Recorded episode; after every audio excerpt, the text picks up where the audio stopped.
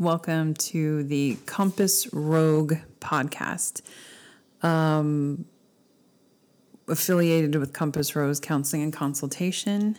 My name is Alexandra Fox. I am the co owner of Compass Rose Counseling and Consultation. My business partner, Christian Tomasco, and I uh, have begun a recording podcast. Um, we're very excited about um, the content, and um, but a couple of things before we start. Um, this podcast is not meant for treatment. It's not meant for anyone specifically. It's gen- there are general topics um, with um, specific statements about specific topics, but it's not meant for treatment. If you need mental health treatment, um, please reach out to a mental health professional. If you're in an emergency, call 911. Um, if you need to set up an appointment with a, a counselor, uh, you can call our offices. Uh, CompassRoseCounselingDC.com is our website, uh, or another therapy practice. Uh, but don't don't rely on on our statements as uh, therapy, um, and also don't take our word as the law. Um, while we do uh, we do have a lot of evidence based um, research to support what we're saying, and we do have a lot of uh, individual and collective experience in the mental health field. Um, and we, I can safely say that we uh, are an authority. We're not the authority. And I encourage people to think critically uh, of what they're hearing. And um, we're also open to feedback. So if there's something that you uh, want to make a statement about, or if there's something that you have a question about, please reach out to us at compassroguedc at gmail.com. Compass Rogue, as in R O G U E D C at gmail.com. And uh, I, we're happy to address uh, statements, questions. Um, I think that's it. Uh, so let's just go ahead and um, introduce Christian Tomasco and myself in my kitchen. Thank you.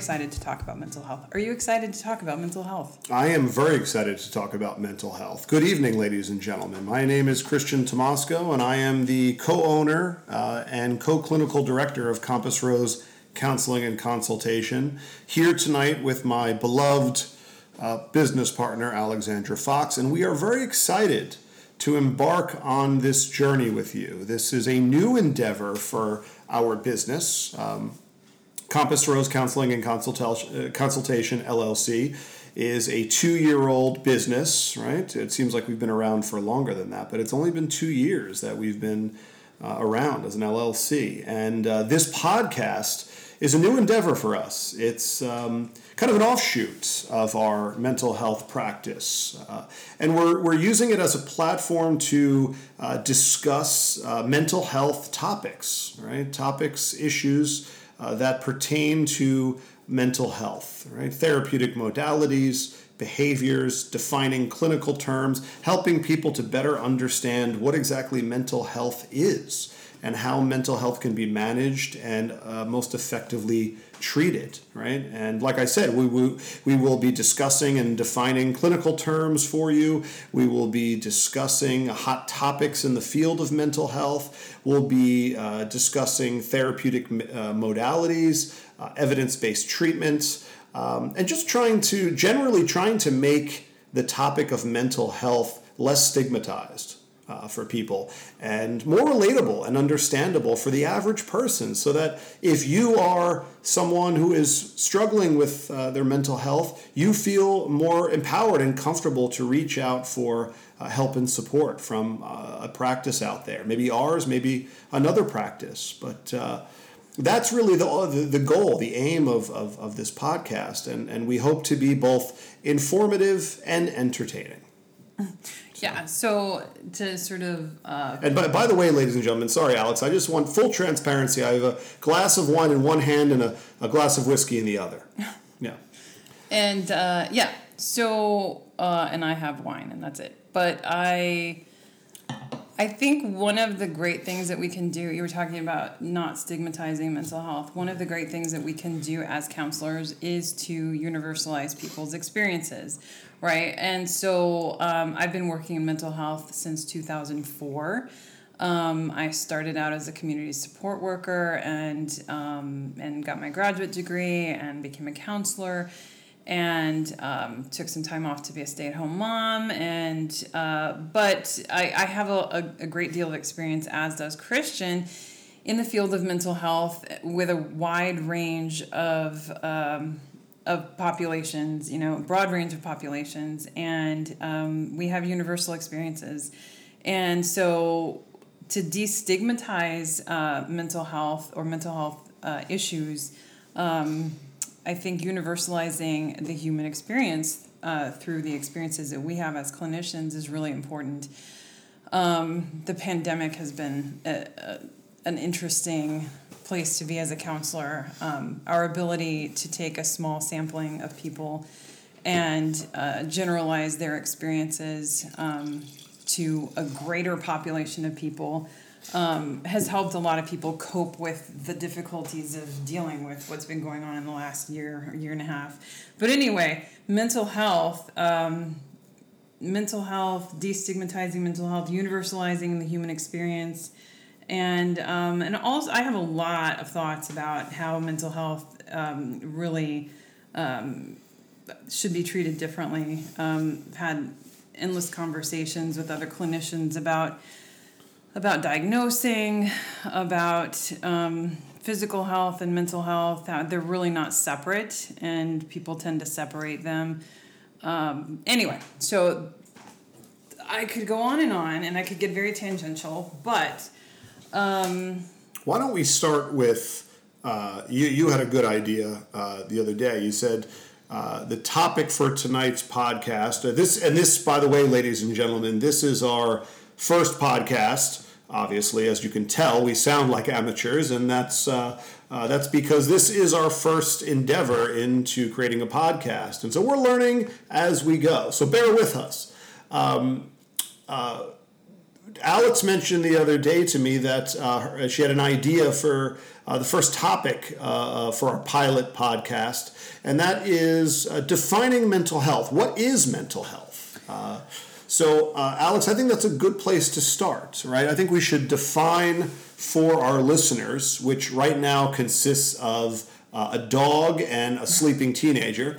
Um, I think we should define for our listeners what, what is mental health, right? Because I, I don't think most people truly understand what mental health is. Well, uh, yeah. So I, so I brought that up the other day because um, mm-hmm. I was thinking. Um, it, yeah so so i looked it up i was mm-hmm. like what is mental health you know mm-hmm. uh, it's an interesting idea um, to define what mental health is mm-hmm. so defined by the world health organization uh, they say it's a state of well-being in which the individual realizes his or her own abilities mm-hmm. can cope with the normal stresses of life can work productively and fruitfully and is able to make a contribution to his or her community mm. um, Okay, so what do you think about that? That's a bit much. uh, the uh, uh, the Oxford uh, Dictionary uh, defines mental health as a person's condition with regard to their psychological and emotional well-being. I, I like that definition a bit better. It's more succinct.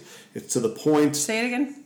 Uh, a person's condition with regard to their psychological and emotional well-being. Right? So who determines that? I guess is the question. Who determines one's condition? Yeah. Yeah.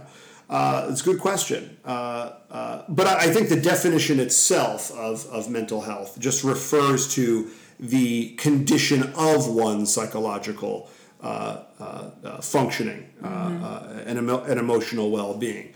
Um, good question, though. What does it mean to have poor mental health, right? So that's the de- definition of mental health right? Uh, what is what does it mean to have poor mental health or good mental health?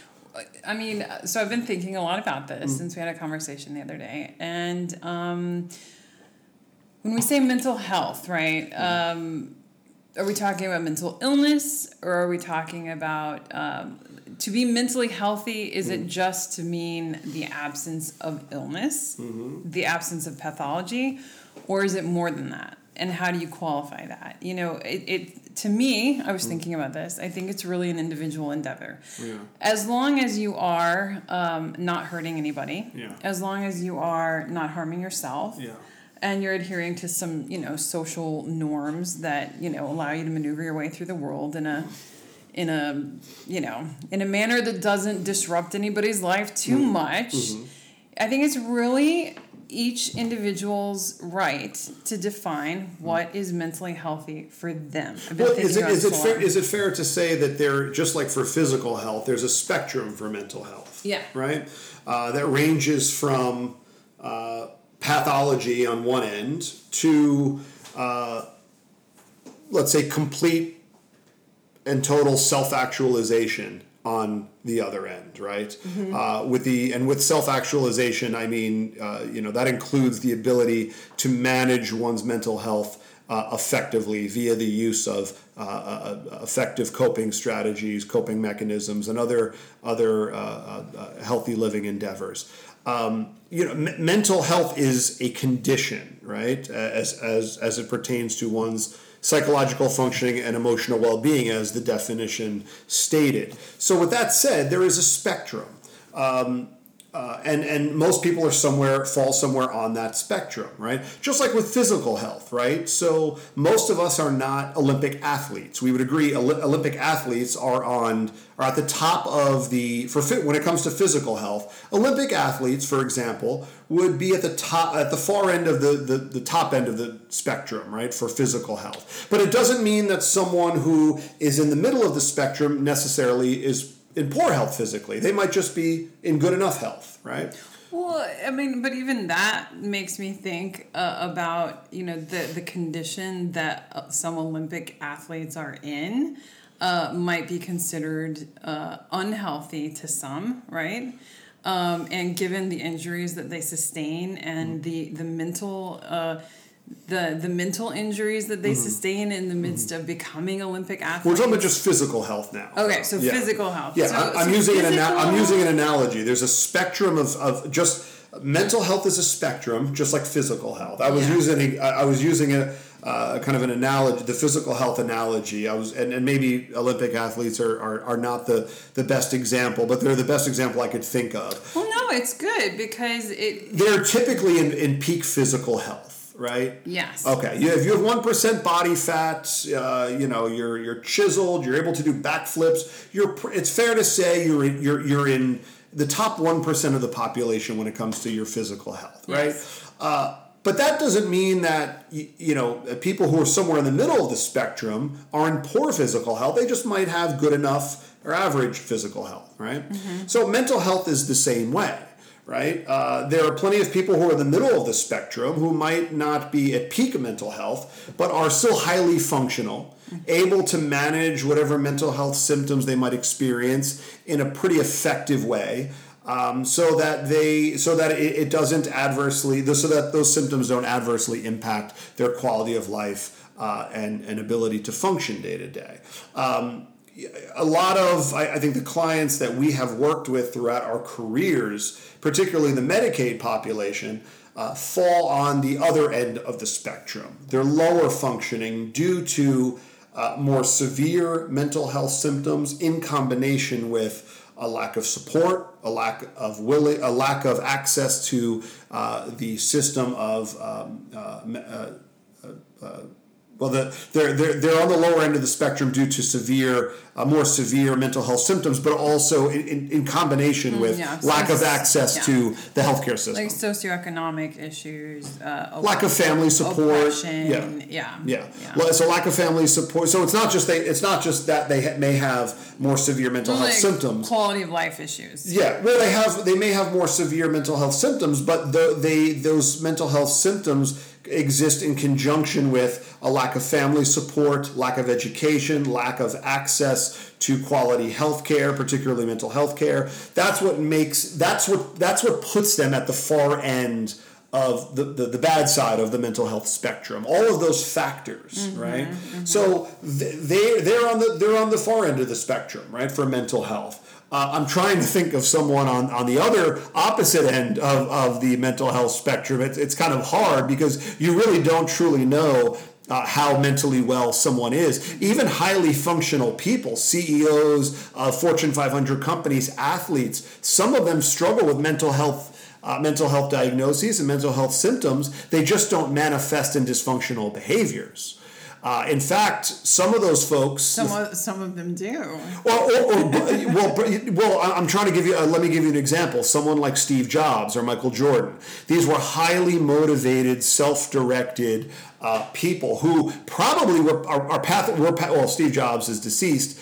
Uh, uh, Michael Jordan is still alive, but some would argue, and I'm sure in the mental health community, that those uh, uh, those high achieving, successful people were pathological in many ways, right? Yeah. Uh, but their pathologies worked for them in the fields in which they worked, right? Mm-hmm. So it worked to their, their pathologies uh, kind of um, were conducive to uh, productivity. Uh, and, and, and high achieving in their fields, right? Which is interesting because we often think of mental health uh, symptoms and mental health diagnoses as something that hinders your functioning.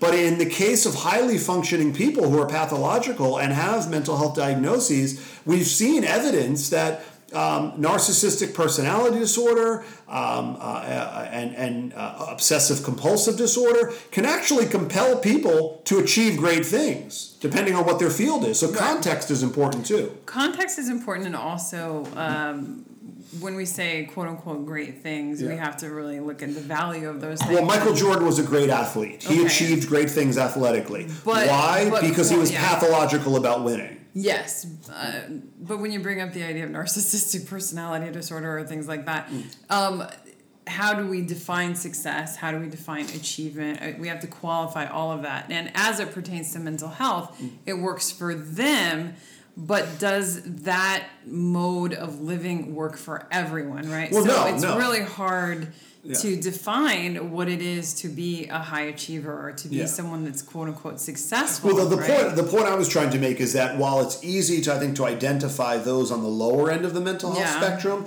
it's actually quite hard to determine and identify who's on the higher end. Yeah. Be, because they might be highly functional and productive and successful, but that doesn't make them mentally healthy. It doesn't make them mentally healthy. And also, when people um, lack power, yeah. right? When they're uh, in an oppressed state, when they don't have the resources. Yeah um, to advocate for themselves, they don't have the ability to advocate for themselves, then yeah. they fall prey sure. to to being defined um, in in different ways by society in ways that someone that has the resources to rationalize their their behavior uh, don't don't have right? So so. Well let, and sticking let me in sticking but, with but my, hold on oh, like is it howard hughes? Is that the aviator? Yeah. Yeah, yeah. so like he was yeah. he was rich. Yeah. He was able to stay in a room all day grow his fingernails out. What was his diagnosis by the way? Uh, i can't remember. I gotta look that i gotta look he was like he was he he had some issues. Mm. I, I i don't know but he was uh but he had the resources to support that behavior. Yeah uh, enough so that the people around him really couldn't give him too much feedback. Whereas a woman, uh, uh, you know, in a low socioeconomic status, um, that that doesn't have the resources to take care of their children. Um, I've actually I read an article recently about this. Um, that um, maybe people of a low income, women of a low income, um, and minorities tend to have their children taken away from them a lot more often than people yeah. that that have the resources to fight the system. Yeah. So so they're just more vulnerable to everything. So yeah, it's a good point. So mm. people that have a lot of resources, or people that um, hone their craft in a certain way to mm. make their disorder work for them, yeah. the same cannot be said for someone that doesn't have the the education or the the money or you know. So maybe it's fair to say. I think what we're trying to say then is that. Um, uh, the status of your mental health, how mentally healthy you are. It's not necessarily uh, reflected by your professional success or your level of functionality, Yeah, right? So just not. because you're low functioning doesn't mean your mental health is poor, and just because you're high functioning and successful does not mean that your your your mental health is good, Right. right?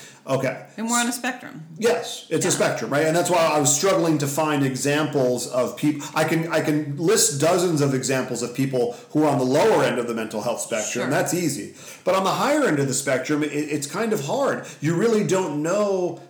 I, I can't think of one person that I would I would cite as being on the high end of the spectrum. I know there there are plenty of people, but I'm trying to think of kind of a famous person. Um, it, it's difficult uh, to to, to to kind of identify someone because a lot of successful people that I would name, and you know, I kind of I mentioned Michael Jordan, I mentioned Steve Jobs. I think, quite frankly, were pathological in many ways, but they but it worked for them in, in their in their particular fields For sure. Yeah. it was con- their their pathology was conducive to professional success. So so Yeah. Michael Jo- Michael Jordan was no doubt a successful athlete because he was pathological about winning. He hated to lose, so he did everything that he could to make sure that he won, and it worked for him. yeah. right? Yeah. Donald Trump is, is an interesting example. As as as you know, as as as as much as people hate Donald Trump, understandably so.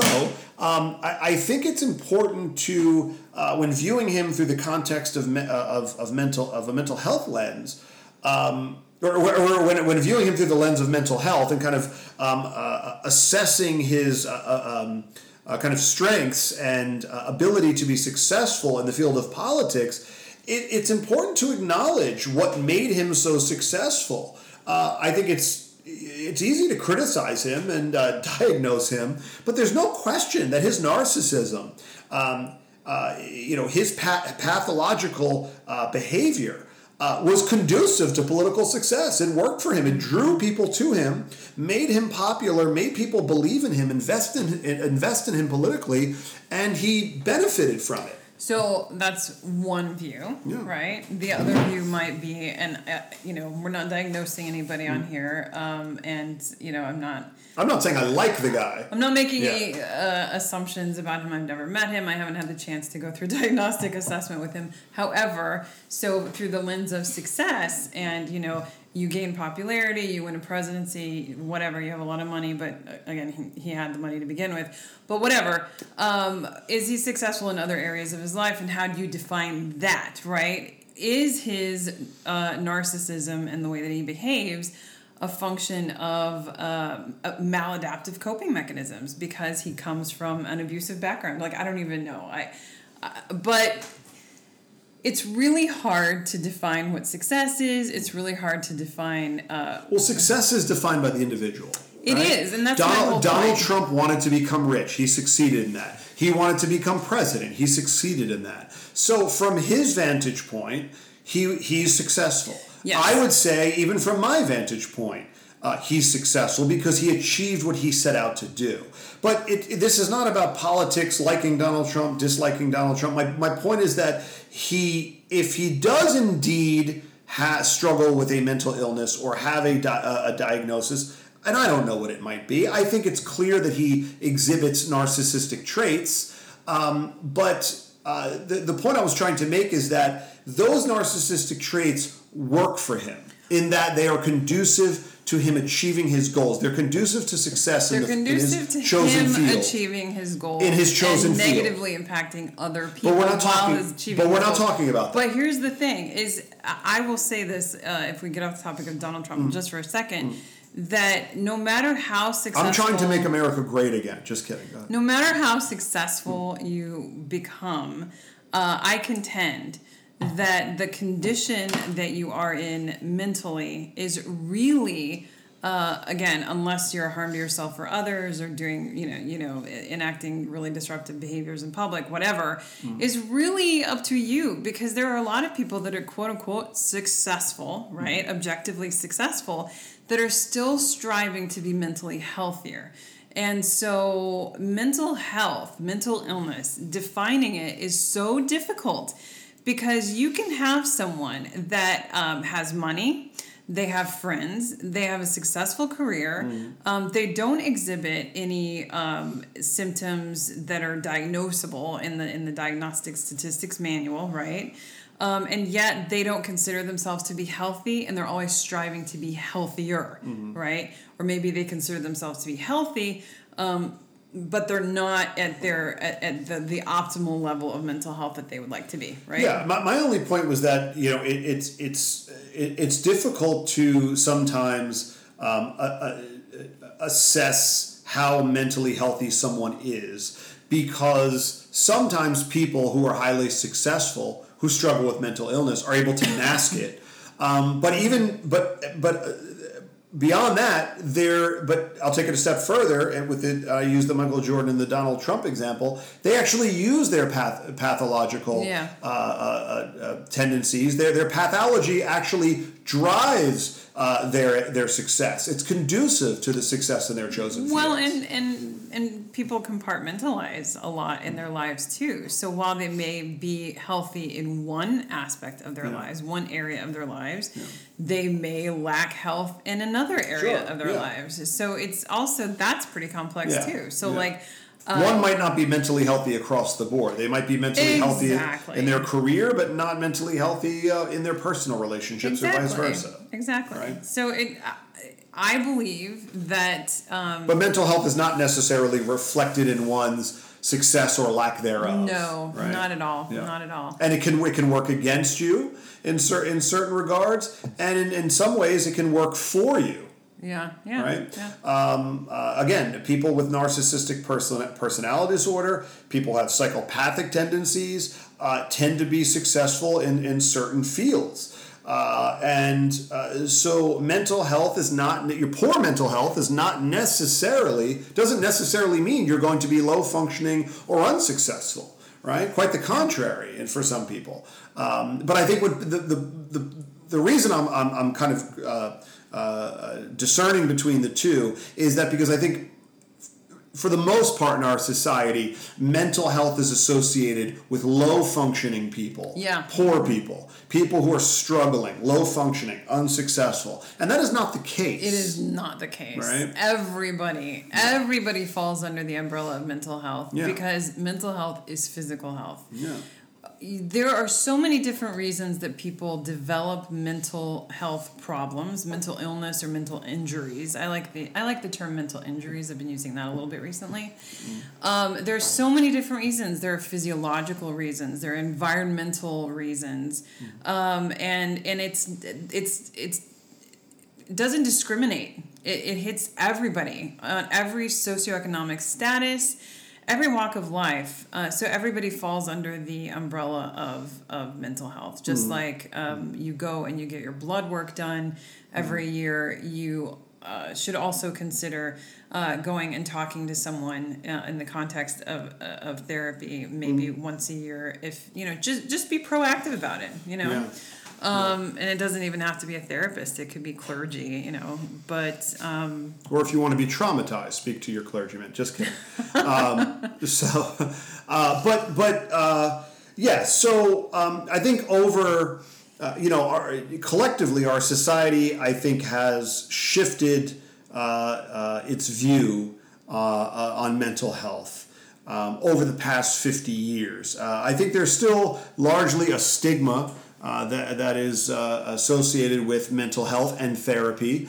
Um, but it's not as bad as it used to be, I have to say. Uh, and that is a, a credit to the uh, mental health advocacy community that has wor- who has worked tires- tirelessly over the past century to advocate for um, uh, me- mental health education, mental health advocacy, uh, and the importance of therapy. Uh, uh, Yeah. uh, it's re- really becoming a lot more normalized. it- Uh, yeah, there and, again, that, and that, that is largely attributable to the mental health advocacy community that, as I said, has worked tirelessly to normalize the idea of mental health and therapy. Uh, they've worked very hard to destigmatize it. And I think the more people who become comfortable with reaching out for therapy and mental health supports, um, the more normal it becomes. So, you know, I'm sorry. no, no, yeah. Well, I, you know, as I'm talking to a lot of my clients, I'm recognizing, uh, and this is again over a long period of time, Yeah. many different people,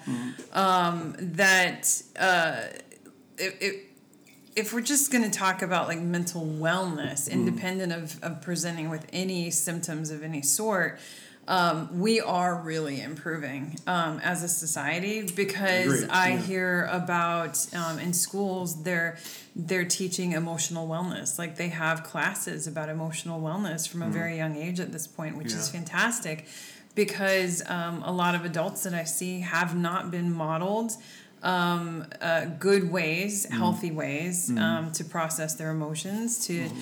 to deal with conflict in relationships. You know, relational issues. Um, they they grow up. and, You know, you're taught all these things. Um, uh, in the context of school and then uh, you know let loose on the world and you may not know how to use an i statement in an argument you know um, and so so i think that it, it has changed greatly and it is continuing to change and it is in the favor of of having more uh, interventions um, in, in, in a positive, proactive way, which is fantastic. Um, because I, of the way, I mean, it even starts from infancy. Infant mental health is an issue, you know, a- attachment issues, attachment parenting. I'm a big advocate of that um, because uh, th- th- even health in the womb, I mean, that it, it starts that early. It starts that early. you know, does, and yeah. so advocating for women to be taken care of in the midst of their pregnancies and and infant health, and, you know, fetal health, infant health, and then attachment and and trying to support um, women and families as much as possible to raise healthy people so that they don't end up in the system suffering as adults. Um, I think that society um, is getting better. There's a lot of work to do, definitely. Um, but there is more support, I think, than there used to be. Yeah. Yeah. Yeah, and, and I you know and I, I don't think that progress is occur when it comes to the destigmati- destigmatization of mental health and therapy. I don't think that progress is occurring kind of across the board. It does in our society. It va- it really does vary from community to community. Yeah, it does. Uh, I think there are there are a number of communities that are, are, are lagging behind when it comes to their understanding of mental health and the destigmati- destigmatization of mental health. Uh, and there are many reasons for that, uh, some of which are not the fault at, at all of those communities. Um, uh, but you know, for, I'll give some examples: the senior population, uh, uh, the African American population, the Latinx population. Um, these are these are populations that have historically uh, uh, either been uh, averse to uh, the mental the system of, of mental health, understandably so. I think I think their aversion is very much warranted due to systemic racism, but they also have lacked. Historically, access to quality and affordable uh, mental health care. Uh, and that's a big part of the reason they've uh, been uh, kind of detached from the system of mental uh, health. And there continues to be a kind of a greater stigma associated with mental health in those communities. So I don't think that this the progress that we've made as a society uh, when it comes to destigmatizing mental health and therapy is occurring across the board. It does vary from community to community, with certain with certain lower socioeconomic uh, uh, communities lagging behind, and and that is something that we as a practice, Compass Rose Counseling and Consultation, um, have uh, uh, have have uh, worked. Uh, to uh, to uh, address right uh, our mission statement on our website uh, uh, clearly states that we, we seek to bridge some of these gaps, uh, close some of the dis- or, or shrink some of the disparities that exist between those aforementioned uh, communities and the system of mental health. Right? Yeah, you know, it goes even deeper than that, though. Like, there's cultural relativism. I won't get too much into that right now. That's Define that for me. What, what, what do you what do you mean? meaning that people's conceptualization of what mental health, psychology, um, psychiatry is Yeah.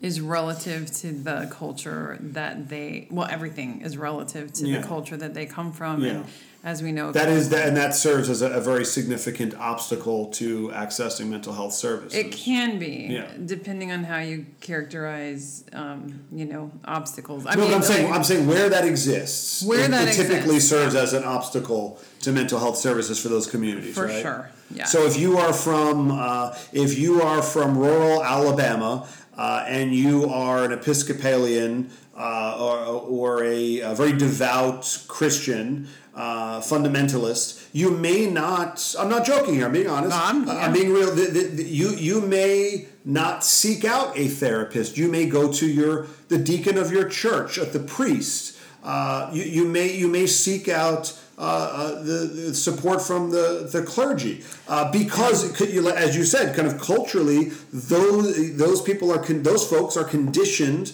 to seek out supports for their mental health struggles uh, uh, in in that way. They're not necessarily seeking out a therapist. Yeah, and you know, um, part of being mentally healthy is is uh, resiliency. Part of resiliency is having a support network. So while those support networks hold value, um, and you know, we can talk about what therapy actually does at some point um, in terms of our neural pathways, etc. Um, clergy is is can be very uh, useful. However. When you're talking about um, someone having um, something like post traumatic stress disorder, that is really a disorder of the nervous system. Um, you know, Saying 10 Hail Marys is not going to solve that problem. I mean, it, the the mindfulness behind the practice of of, of praying the rosary or whatever. Prayer can be an effective coping strategy, no yeah, question. An effective coping Yeah. strategy. But may not address some of the neural issues that are going on. Well, So, I, I think yeah. I think I think prayer, faith, uh, religious practices and customs can be part of it can be a very important and effective part of a multi-pronged approach Yes. to treating and addressing mental health symptoms. I am not downplaying the importance and the value of, of religion and faith and the church in helping people to cope and manage their mental health But- system. But it has to be part of a multi-pronged approach. Yeah, it really, it, it certainly does. And I think that we can, uh, again, while we're not the authority, we are authorities. Um, we've worked in mental health long enough and seen enough uh, situations in which people have neglected their mental health due to their religious practices. Um, and I, I think it's safe to say that it, it is really important to have a multi pronged approach and not. and, and that's an evidence-based statement, right? It is so, an evidence-based so, So, so all of the research, most of the, nearly all of the research that, that has been done on on um, the management of uh, best practice management of severe and persistent mental illness over the past fifty years has stated that um, those who uh, uh, th- th- that the best way to kind of the most effective way to manage uh, mental health symptoms, moderate to severe, is through a multi-pronged approach. Oh, yeah. And it, it, it typically it's typically it's a combination of therapy, medication, and support system, in addition to having a variety of effective, healthy coping mechanisms. Right. So treating mental Ill- illness uh, at this stage in human history um, uh, is is is is uh, does require, uh, based on the research, uh, right? This is evidence-based research. It showed that the likely it's it's largely shown. All the evidence-based research has shown that your likelihood of managing uh, uh, your your mental health symptoms. Um, increases exponentially if you if you adopt a multi-pronged approach, specifically therapy, effective healthy coping mechanisms, um, uh, uh, a group or individual therapy, uh, healthy effective coping mechanisms, uh, uh, healthy support and robust support system, Yeah. and medication if necessary. Yeah. Right. Yeah.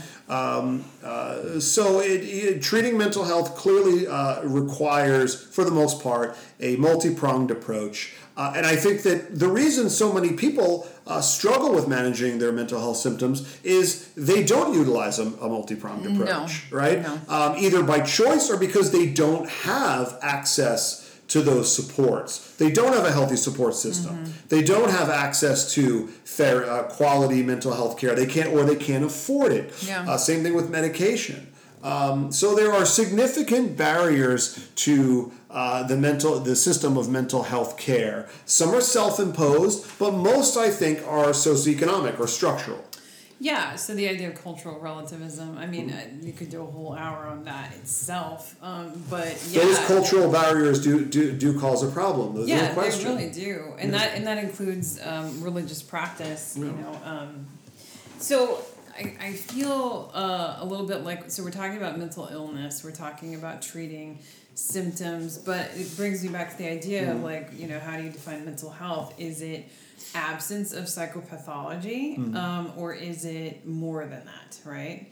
So I think we've determined that, um, you know, it. it it's, a, it's a good question, right? Is, is does someone have poor mental health simply because they have a mental illness, or does mental health really mean does it more, have more to do with one's ability to manage their mental health symptoms? Well, can you be mentally ill, like with a diagnosable? I think it's uh, both. Uh, condition, and also considered to be mentally healthy within that framework. No, I'll tell you why. If someone has a severe or persistent mental illness, so someone has major depressive disorder or schizophrenia, uh, by any objective clinical uh, definition, that person has poor mental health. Uh, it now it doesn't necessarily mean it's their fault. It's like saying if someone has cancer, are they in poor health? If someone is obese, are they in poor health? The answer is objectively yes, right? Um, but I think you also have to incorporate the degree to which the person is working to manage uh, their mental health symptoms. But there's no question that if someone is born with schizophrenia, uh, and they are struggling with it, right? It's activated, they have that gene, it's been activated, they're struggling with schizophrenia. Let's say they're experiencing uh, delusions, uh, they experience kind of visual and auditory hallucinations. Yes, at their baseline level of mental health is lower than someone who does not have schizophrenia. So their baseline is lower, but you can also, within for instance, a diagnosis of schizophrenia, see that as a spectrum too in terms of health. And here's why because people can choose to. Uh, Are some schizophrenics more highly functional than others? Of course. Yes. Yes, but. but so you can be, quote unquote, healthier. Um, if you engage in behaviors that support your mental health yes, health. of course. But if someone has schizophrenia, mm-hmm. their mental health is poorer than someone who doesn't. Yes. Okay. Uh, I think we both and and and, and the degree to which and and their their mental health at that point we agree their mental health, their baseline level of mental health is lower than that of someone who does not have schizophrenia. Yes. Uh, however, that doesn't mean that someone with schizophrenia, if they use a multi pronged approach uh, and have to, to, to manage their, their mental health symptoms, it doesn't mean that they can't lead a highly productive successful life. We've seen many examples of people with severe and persistent mental illnesses who are able to do that if they have the right supports yeah. and access to quality mental health care and the willingness to do what's necessary to manage their mental health. But make no mistake about it, their baseline level of mental health is lower. It requires more effort uh, sure. uh, to manage it. Yeah. So, and there's nothing wrong with that. I mean, you know, in many in many cases, uh, there there is a genetic uh, uh, link and a hereditary well, component it, to mental health. It is just a degenerative brain Correct. disorder. It yeah. is not. Uh, there's no value attached to it. That's yeah. another point yeah. that I wanted to make as far as mental health goes. Um, is that there's no value attached to the diagnosis of schizophrenia versus uh, you know a non-diagnosis of schizophrenia that doesn't make someone a better or worse person uh, it depends, I think, on the framework that you're looking at it through. You well, know. we're not talking about we're not making value judgments, no, right? People, Society does, but yes. People, people we're, we're strictly talking about level. We're, we're, we're strictly talking about where they fall on the spectrum of mental health, sure. right? Uh, their the, the, the the severity of their symptoms, their level of functionality, their ability uh, to uh, to manage it. All those factors determine one's level of mental health, yeah. right? Where on the spectrum they fall. But um, you but yes, to your point, yes, it's true. People, our society makes value judgment, judgments yeah. based on people's level of functionality and the severity of of their mental health symptoms. The uh, homeless, unemployed veteran with PTSD and schizophrenia uh, who is living in the park and shouting at people and talking to himself, uh, he, he or she, that person goes largely ignored by our society mm-hmm. and is largely look, looked down upon mm-hmm. uh, by our society as, you know, as kind of uh, just so, as someone who does someone who lacks value, a burden, uh, someone to, uh, or, or, or really they're, they're even worse than, than being viewed as a burden they're invisible, they're viewed as non existent, they're ignored. Um, so, yes, society makes a value judgment based on those who struggle the most with mental health, health and are the lowest functioning. No question about it. Yeah.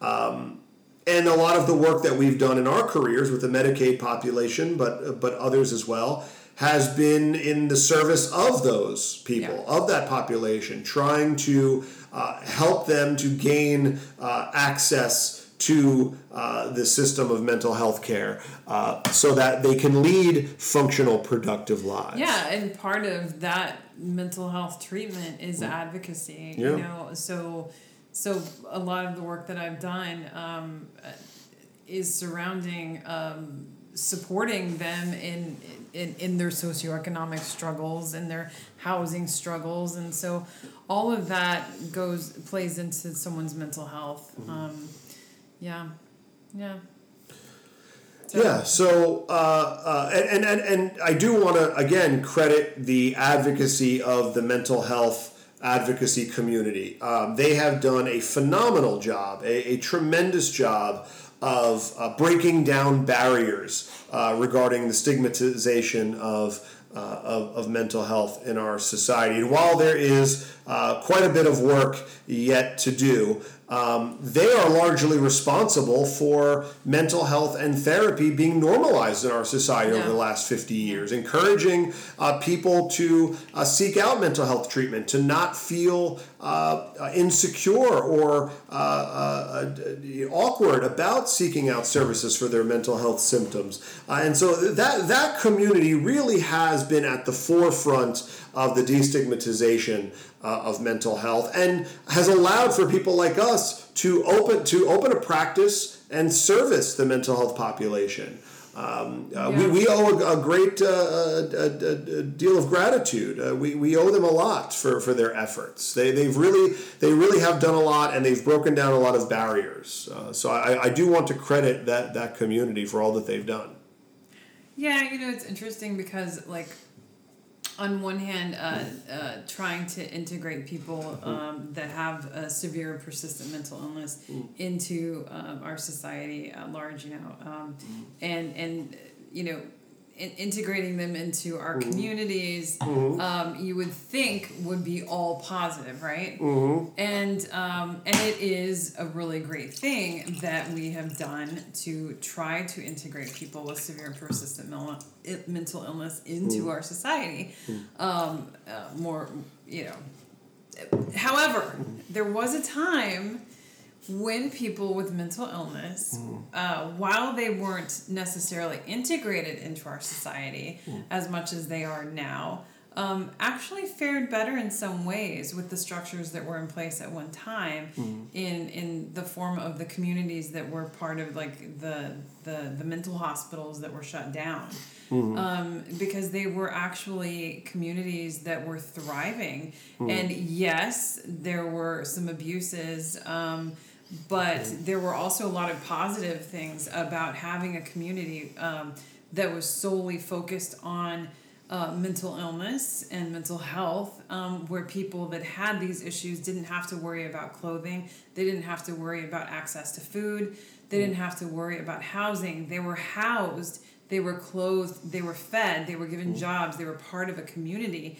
And when those places were shut down, the idea was that it's more humane to have people not, you know, sort of uh, cloistered away Um, but it actually has hurt a lot of people to not be cloistered away, and that Yeah. might be a little controversial for me to say that.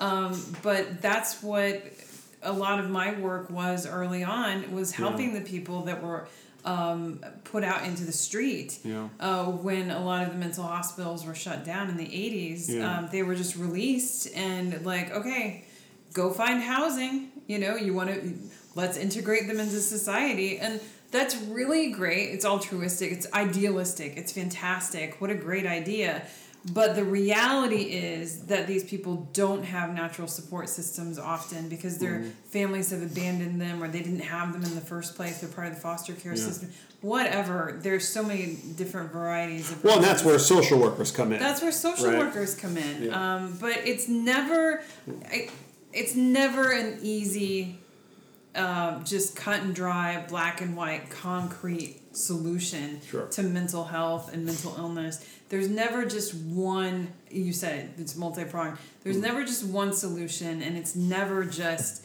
Um, it, it's never black and white. Yeah. So there are uh, costs and benefits to each approach that you take to mental wellness, and um, But I think I think we would agree that it requires a mul- the a multilateral approach, a multi-pronged approach to treating mental health. Uh, typically yields the highest probability of success Well, of a yeah. positive outcome. Right, all the evidence, all the research uh, over the past fifty years has supported that, has concluded that. Um, uh, a- a- and so I think that that really is the challenge for um, uh, practitioners. Uh, uh, it's always been, the, I think, one of the greatest challenges for practitioners, not just convincing people to re, to to uh, engage in mental health services, but to adopt a multi-pronged approach, a multilateral approach to managing their mental illness Yeah. uh, and their mental health symptoms. That is difficult to do. I mean, listen, even highly functional people don't have sometimes don't have great support systems. No. They, they, they lack something that helps them uh, to kind of manage their own mental health symptoms. So imagine being from a lower socioeconomic tier, not having a support system, not having money, not having a job. It becomes extremely difficult to manage your day-to-day needs including your mental health so and the thing about mental health is particularly with severe and persistent mental illnesses is that it can spiral very quickly Oh, yeah. if you don't get the, the, the, the timing is key. If you don't get the support that you need within a certain period of time, uh, you can easily spiral and end up on the streets. And that's often what happens. that is, yeah, that's exactly what happens. Um, yeah, early intervention is, has been shown to have uh, to be the most effective in treating mental illness, and Yeah. if you do, if you're not in a in a position either culturally, socioeconomically, geographically to support um, the early intervention, then yeah, the outcome is is definitely uh, worse. Yeah. Yeah, and I mean, and that's that's a big part of the reason why um, I became a social worker. Why I went to why I went to grad school and, and got my MSW because you know I, I wanted to work with those populations. Uh, I wanted to help them to reintegrate into society. Well, those who uh, kind of uh, fell by the wayside. Uh, those who were disconnected from the system of, of, of The mental health care the disenfranchised, the marginalized. I wanted to help them to reintegrate into society, reconnect, get the services they need so they could improve their lives, become functional, healthy, productive members of, of society. Um, you know, I also wanted to uh, uh, kind of, uh, uh, f- I, you know, kind of fill in and, and improve the gaps that existed in the uh, healthcare service delivery system um, uh, in, in DC and in New York, right? And that's a big part of the reason we started Compass Rose Counseling and Consultation, right? To provide quality and affordable uh, mental health services to a wide uh, array of people. Um, we're to, you know where we, we started this pra- our practice because we wanted to in an effort to uh, uh, bridge these gaps right in the service delivery system for mental health in the district. And I think we've done a good job of that but there's still a long way to go right? Yeah, yeah. In, the district and nationwide there's a long way to go. So we've talked a lot about uh, severe and persistent uh, mental illness and the disenfranchised and and uh, you know the population that we tend to work with now um, are are high functioning, um, professionals, students um, that do have a lot of support, Mm-hmm. And um, they they still struggle. So Yeah. um, there are struggles on so many different levels, and Well, like we said, mental health is a spectrum. it is a right? spectrum, we, and we, it we work with a more highly functional client population, but they still struggle with their share of mental health symptoms uh, and need support every bit as much as uh, kind of the lower functioning uh, uh, uh, populations on the lower end of the spectrum, right? Uh, Because mental health uh, or mental illness or mental Yeah. concerns, mental injuries, it affects everybody. they're non-discriminatory. Yeah. It's like across the board. Yeah. Uh, wealthy, poor, um, you know, all different ethnicities, all different uh, professional backgrounds, Mm-hmm. genders, um, gender identities, Mm-hmm. you know, sexualities. So, yeah, it's it's non-discriminatory and it's it yeah. Well, in, in future sessions, perhaps we can we'll, we'll talk about the the uh, that the the uh, systemic barriers uh, to mental health services uh, and how systemic racism um, uh, contributes uh, to the disparities that we see uh, in uh, when it comes to mental health services, the quality and the accessibility of mental health services in different communities. Well, yeah, and even just uh, someone's personal journey uh, through mental health or seeking out mental health services um, is affected um, by those things. Um, so, yeah, we can talk very specifically about um, oppression and intrinsic motivation, extrinsic motivation, how that might impact someone's um, conceptualization of mental health and how they approach their own health Yeah. um, it's it, it it's really affected by uh, so many different uh, things.